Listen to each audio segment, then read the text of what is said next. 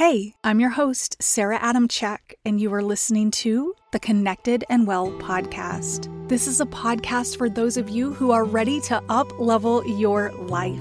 If you're ready to become more mindful, stick to the habits you create, shed stress and overwhelm, and shift your mindset from limiting beliefs and fear so you can hop off the sidelines and go create your dream life, I've got you. Join the conversation. Let's go.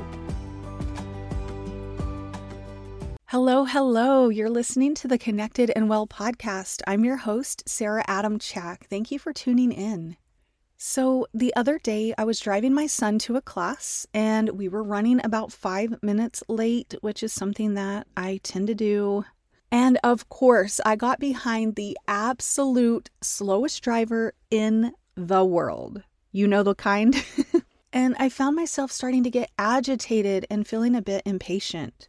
And then I spotted this behavior rather quickly. I took a deep breath and I realized that there was a lesson here for me.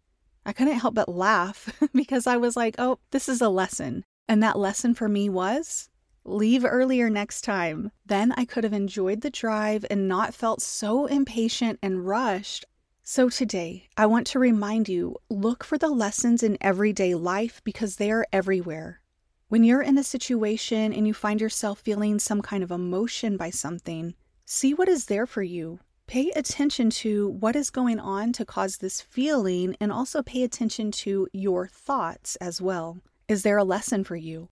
And then take a big breath, regroup, and shift your mindset. Shifting your mindset can help you see things differently and also remind yourself to stay in the present moment because the present moment is the only time we have. So for me, I was starting to feel panicked because I knew the teacher, she stands outside the door and she waits for all the kids to get there and then she takes them back together. And so I was starting to feel nervous because we were running behind and I was trying to rush even quicker because I was thinking about her waiting there and the kids feeling impatient, waiting for Max to show up. But that was me living in the future instead of just being in the present moment, realizing that we were already late and letting myself just be. You know, that's how we can actually bring on stress and anxiety for ourselves too, is when we're living in the future. Remember, stress is just us not getting our way. Okay, and so paying attention to your thoughts and feelings can help you gain clarity around what lesson is there for you. Also, by paying attention to see if this is a reoccurring pattern, you can figure out what you need to change moving forward. Sometimes we find ourselves in similar situations, or we keep doing the same things or thinking the same thoughts over and over that are not necessarily good for us.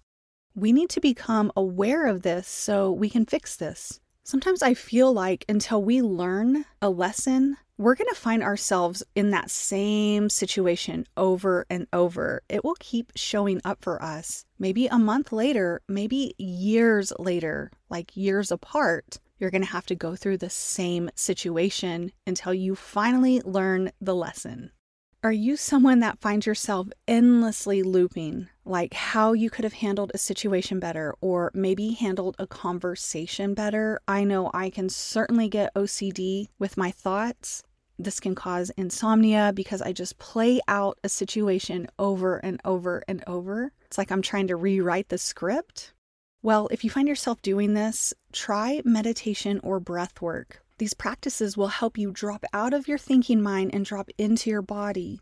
They can help you feel lighter and help clear out any stale or stuck energy and really help you stop looping. I know for me, once I have started meditating regularly and doing breath work on a monthly basis, I haven't found myself looping that much. And actually, I really haven't even found myself in situations that might become confrontational or whatnot, because I think the meditation really helps with that. It helps you become a more peaceful person. so, give that a try if you find yourself uh, being confrontational or endlessly looping thoughts that you want to clear out. Something you could try before bed is just getting still for 10 to 15 minutes and reflect on your day. And don't tell me you don't have time for this. I know you're hopping on your phone to check social right before bed or send an email. So it's just about repatterning your habits. Get in the habit of getting still for just like 10 minutes and reflecting on your day. Take a look at what went well and what areas that you need to improve on the next day. I've been doing this and it has been a game changer.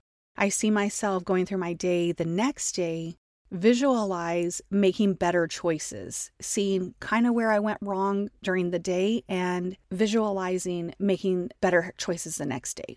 I really like doing a short bedtime Joe Dispenza meditation to seal my day. You can find really good meditations on his website for purchase. He does have some on YouTube, but you need to be careful because it's actually not him, it's other accounts recreating his meditations, and they can be kind of choppy or have a bunch of ads like right in the middle.